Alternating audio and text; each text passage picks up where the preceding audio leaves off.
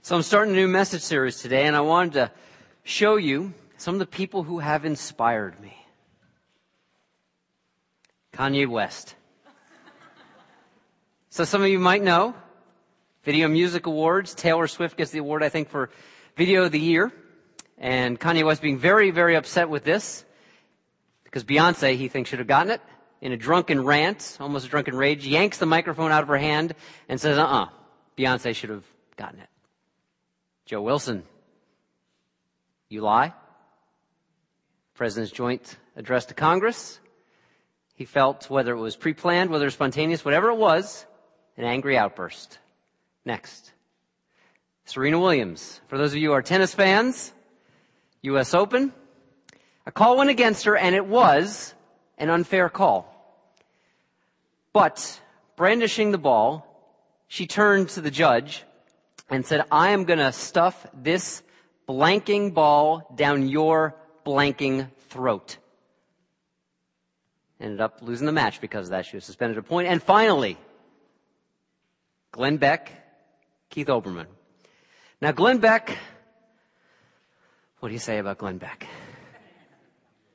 It is very hard to know whether he's serious about what he says or whether he's doing to get a rise out of people, but he traffics in a kind of paranoia and half truth and a desire to really whip people up into a frenzy that really sets my hair on edge. And yet at the same time, there's Keith Olbermann there, who I agree with relative to Glenn Beck pretty much all of the time. However, this past week, Olbermann was making a point uh, about another commentator with whom he vehemently disagreed. And you know, every once in a while, Olbermann likes to get on these rants. He does this thing every night, the worst persons in the world. He does a lot of mocking, a lot of, again, anger that I'm not sure whether it's completely genuine or not. But this past week, he called one of his opponents, those people who, like him, opine on the stuff of the day, he called her a meatbag with lipstick. So these are the folks who have inspired this message series I'm about to start today. Now, are we as Americans angrier than we have ever been? I don't know. And frankly, I don't think so.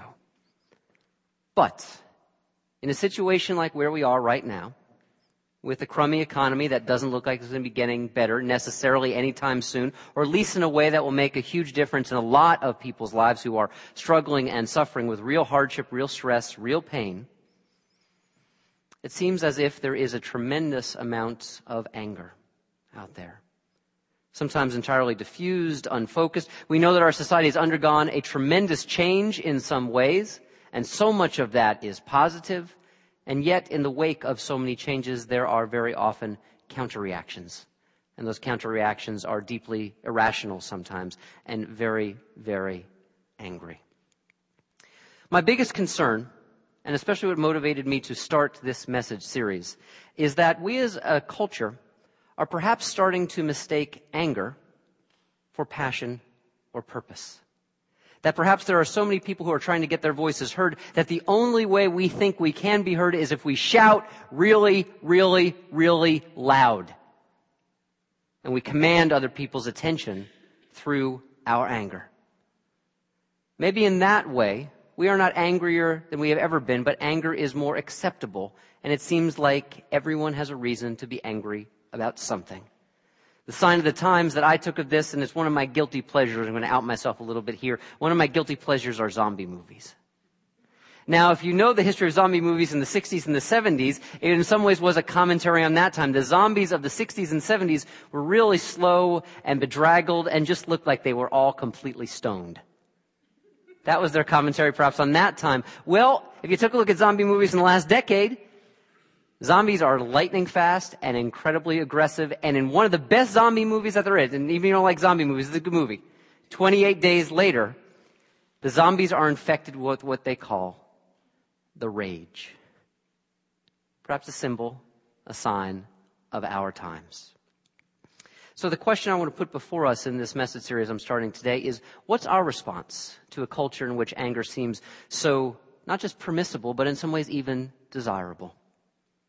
The African American poet Audre Lorde said in very, very pointed, very, very pointed way that the master's tools cannot disassemble the master's house. If the problem with our culture, and I think it is a big problem in our culture, is that too many people are afraid and too many people are too willing to turn their pain into someone else's problem and make it someone else's problem and express anger towards other people who they don't know or think are out to get them, then how will more anger take apart a system that is built on fear, pain, stress, and rage?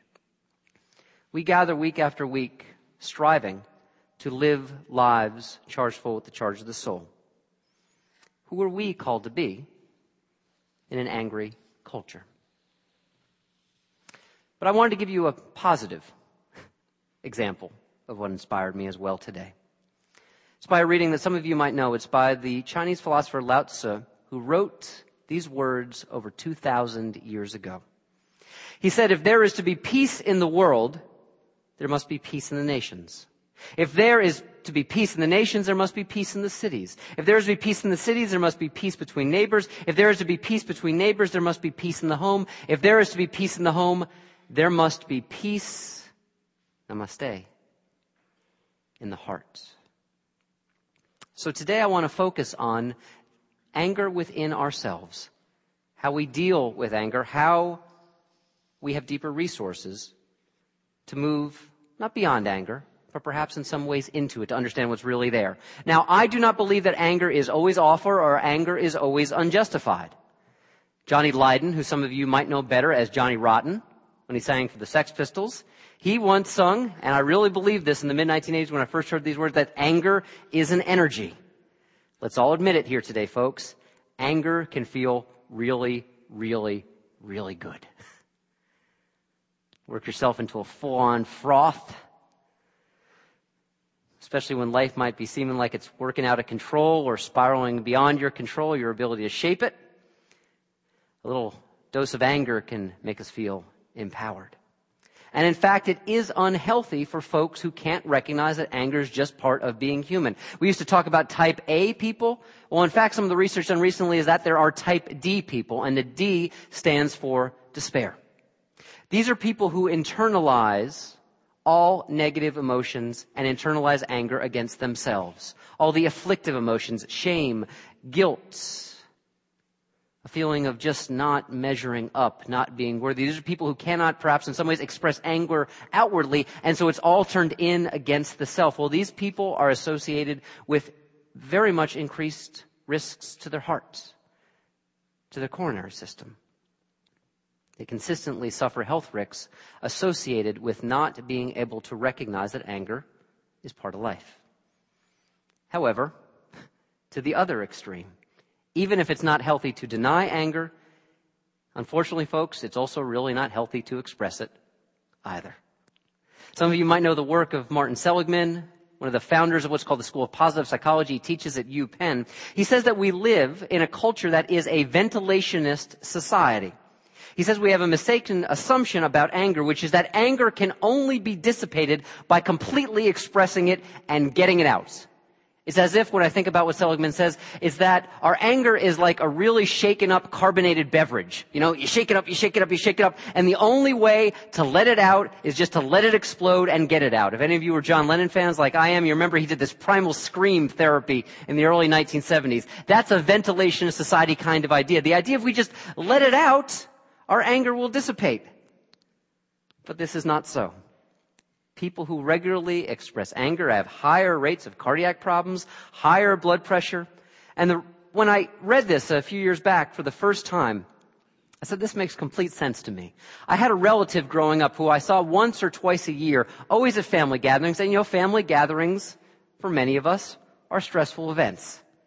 No one knows how to push our buttons like family knows how to push our buttons. And sometimes we really want our buttons pushed because that's the role that we play in the family system. And whenever I was hanging out with this one relative, they will go unnamed to protect the innocent. They know who they are though if they're listening to this. She would always say, I'm venting. I'm venting. Someone annoyed her. I'm venting, I'm venting, I'm venting. But the problem was, she never vented out. Each time I saw her, she was always venting. Isn't the point of, you know, like ventilating our houses to actually get the stuff out and bring fresh air in? She just kept venting.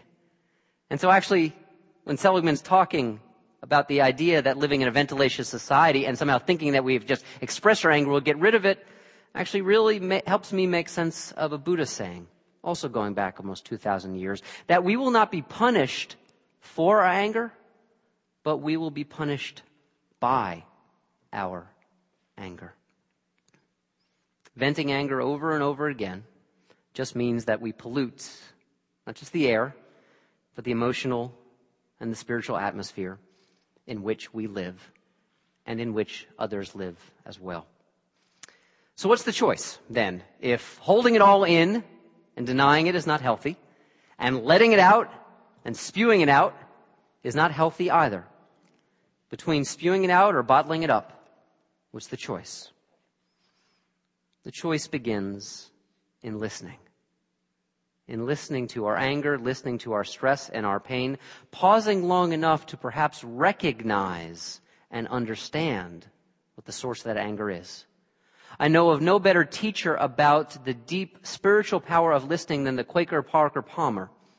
He describes the soul in this way, and it is about listening. He said the soul is like a wild animal, tough, resilient, savvy, self-sufficient, and yet, and yet exceedingly shy. If we want to see a wild animal, the last thing we should do is go crashing into the woods, shouting for the creature to come out and find us. But if we are willing to walk quietly into the woods and sit silently for an hour or two at the base of a tree, the creature that we are waiting for might well emerge. And out of the corner of an eye, we might catch a glimpse of the precious wildness that we are seeking out. Anger too often chases the soul away, and it chases other souls away as well.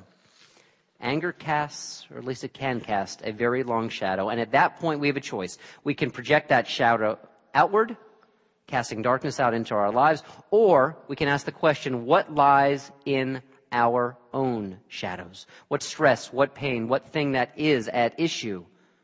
We have the opportunity to investigate what lies inside of our own shadows. The poet Rilke said that perhaps, just perhaps, Everything terrifying is in its deepest being something helpless that wants help from us. Maybe it just wants help from us. When we're angry, we can start our spiritual practice of working with our anger by asking, What are you? What are we trying to protect? What is so threatening that it needs our anger to defend ourselves against it. And also the question beyond that, is it worth protecting in the first place? We might find out that what we are angry about is something that died a long time ago and yet we're still holding onto it. Another Buddha saying says that anger, when we think it's used to punish another person, is like holding a white hot rock in our hands that we are waiting to throw all the time having our own skin being singed. C.S. Lewis, in his really fanciful, wonderful little book called The Great Divorce, which is about his bus tour through heaven and hell that he takes. Very, very English. He hops on the bus one gray, awful, misty, well, actually kind of like today, London morning, and he gets a tour of heaven and hell. And the cool thing about this story is even though Lewis is an Orthodox or was an Orthodox Christian, his idea of the afterlife, which he admits is very, very fanciful, is that people on a deep level choose to be the states that they are after this life ends. And so the people that Lewis finds in hell are in a, cell, in a way self-damned. There's one particular character who walks around completely miserable, not in the flames. It's not any of that Halloween kind of scare you into, you know, scare you out of your mind to scare you into Jesus kind of stuff. It's not that kind of thing. But there's this one character in The Great Divorce who walks around with a lizard on his shoulder, who, who absolutely torments this poor creature. And the lizard represents his lust, his desire, in a really carnal way to get exactly what he wants. And it's really tinged with anger and stress and pain. Now the thing about this lizard is that, well, the guy doesn't have a body anymore, so lust is not going to do him any good. But he can't let it go. He won't let the lizard drop, recognizing that it's not any good to him any longer. And so thinking back to my relative who was always venting, finally she was just venting about venting. There was nothing she was particularly angry about except she was looking for an occasion to express her anger, but that was the problem. Through all that venting, she just formed her own character and rather deformed her character. I think right now, if I knew then what I know now, I would ask simply, can you put your anger down for a second? Can you just put it down and see that perhaps the fight that you are fighting is a fight that was long ago over and done with? Sometimes, though, when we are angry, we will find that the thing that we are angry about really is worth our time, really is worth our attention. And in those circumstances, it is even more important that we listen to it. It could be an ideal, a person, part of ourselves that we are afraid of losing. It could be a part of ourselves that we are afraid that it is in jeopardy. It could be something or someone that, like Rilke said, scares us but desperately needs our help even if it is ourselves that needs our own help the most. Anger is sometimes a very, very thick skin over our own God shaped holes. If we investigate, we might find that under that scab, there might be the opportunity for a deeper healing. And so listening to our anger is really an act of faith of trusting that although our anger threatens to consume us, threatens to consume other people because anger can feel so powerful, because anger is an energy, that maybe, just maybe, there is something deeper, bigger, wider, broader, more powerful, and more meaningful than our anger. Dr. Rachel Naomi Remen is not just a medical doctor, but she's also, in the deepest sense, a healer. She tells a story at one point about a patient who she worked with, a guy named David. David was 17 years old, living seemingly, as David thought, a completely normal life, and he got a diagnosis of juvenile diabetes.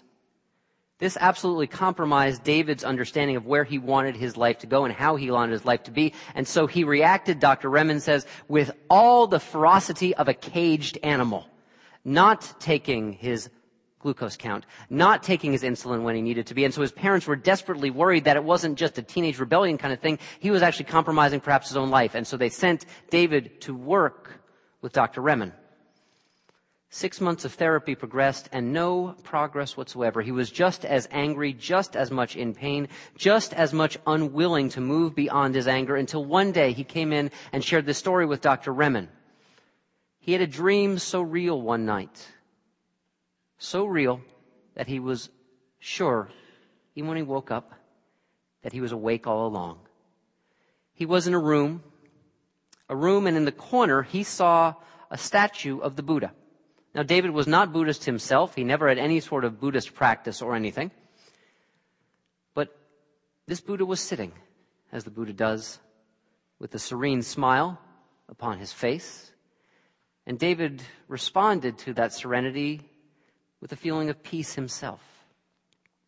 But then from over David's shoulder, from outside the room, a dagger, a knife was thrown, and it lodged right here in the center of the Buddha's belly. And with that, David became absolutely furious in his dream. Why is it that life is like this? Why is it that everything that is whole is made broken? Why is there so much pain, so much stress, so much anger, so much that we can't control? In his dream, he was so furious. But then something interesting happened in his dream. The Buddha's visage did not change.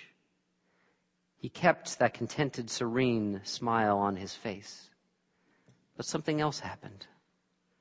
The Buddha this size grew to this size grew to that size, grew to that size, and then grew larger than the room itself. All the while not changing the look of serenity and peace on his face. All the while that dagger was still there in his side, But his serenity was deeper than the pain, and deeper, David found, than his own anger. David awoke with tears and with joy because he had started to find, because this was his dream, that there was something bigger in him than his anger. There was something bigger in him than the threats of his diabetes. And through this, he could start to heal his own broken and stressful life. How we, like David, work with our anger is a cornerstone, perhaps the cornerstone of our spiritual maturity. The fury of religious fundamentalism that is so much a part of our world right now is that it is a religious immaturity made real and made violent. It goes by many names, but really when it comes down to it is a theology of resentment. This idea that we would project onto God or into the heavens or into fate the anger that we will not allow ourselves to feel, but we'll say, let's let God take care of it for us. You can hear this disturbing voice in Paul's letter to the Romans. It starts out okay. Paul's saying, don't take revenge, my friends, but leave room for God's wrath. For it is written, it is mine to avenge, I will repay, says the Lord. On the contrary, if your enemy is hungry, feed him. If he is thirsty, give him something to drink. For in doing this, you will heap hot burning coals on his head. This is toxic religion. This is an immature projection outward to fate, to God, when really mature spirituality is about integration, about wholeness within here, within our own hearts. The Russian author Solzhenitsyn, who had his own problems, hugely so with projection and making an other, making scapegoats, he was absolutely right when he said, there is that line between good and evil in this world, and it runs right down through the center of each and every human heart. Outsourcing our anger, to God, to karma, to fate, to some other transpersonal force. It is also a refusal to claim that which is of God in us, as David found out his own Buddha nature. And so to be very, very clear about using our spiritual energy, even in the midst of anger, for all the good that we can. By contrast, Jesus said it very simply. He said very simply, blessed are the peacemakers. Not those who believe in peace, and not those who think that peace is a really good idea that someday might be possible, but peacemakers. People who understand that it is only ever in the context of stress and pain and anger that peace can be made. Peacemaking is a practice perhaps the deepest practice, and that is why I charge all of us with it at the end of our worship service every week. Peacemaking is that practice, just like listening to our anger that leads us away from being scattered or divisive or angry with life and back towards wholeness in the end. First picture I showed you today was Kanye West. Well, he went on a media tour, which is what celebrities do when they screw up in public. And so he went, as some of you know, the Leno show. And he offered his mea culpa. He offered his apology. And what he said was this. He talked about his stress. He talked about his grief from his mom's death. And he said, I'm sorry that my pain caused someone else's pain. Now, I have no idea whether these words were put in Kanye West's mouth by his publicity agent. But whether he meant it or not, Kanye West was absolutely right. Peacemaking begins in our own hearts when our own hearts are broken, when our own hearts are stressed, when our own hearts are angry. Peacemaking begins here because it is only when peacemaking begins here that we can share it with the world. We cannot share something we don't already possess. When, if, we can bring our peaceful presence into this world so beset by anger, so beset by fear, so beset by pain. When we can bring this kind of presence into that kind of presence, then no matter how small your offering, no matter how diminished you might think your peaceful presence is, it is necessary. And it and you and us will be a blessing. The blessing that the world needs. Amen. May you live in blessing. Let's pray together.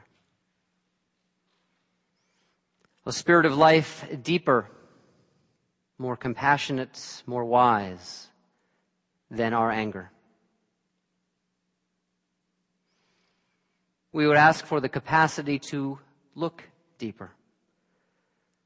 The capacity to see anger as an alarm that might set us off to the presence of something beautiful, to the presence of something injured,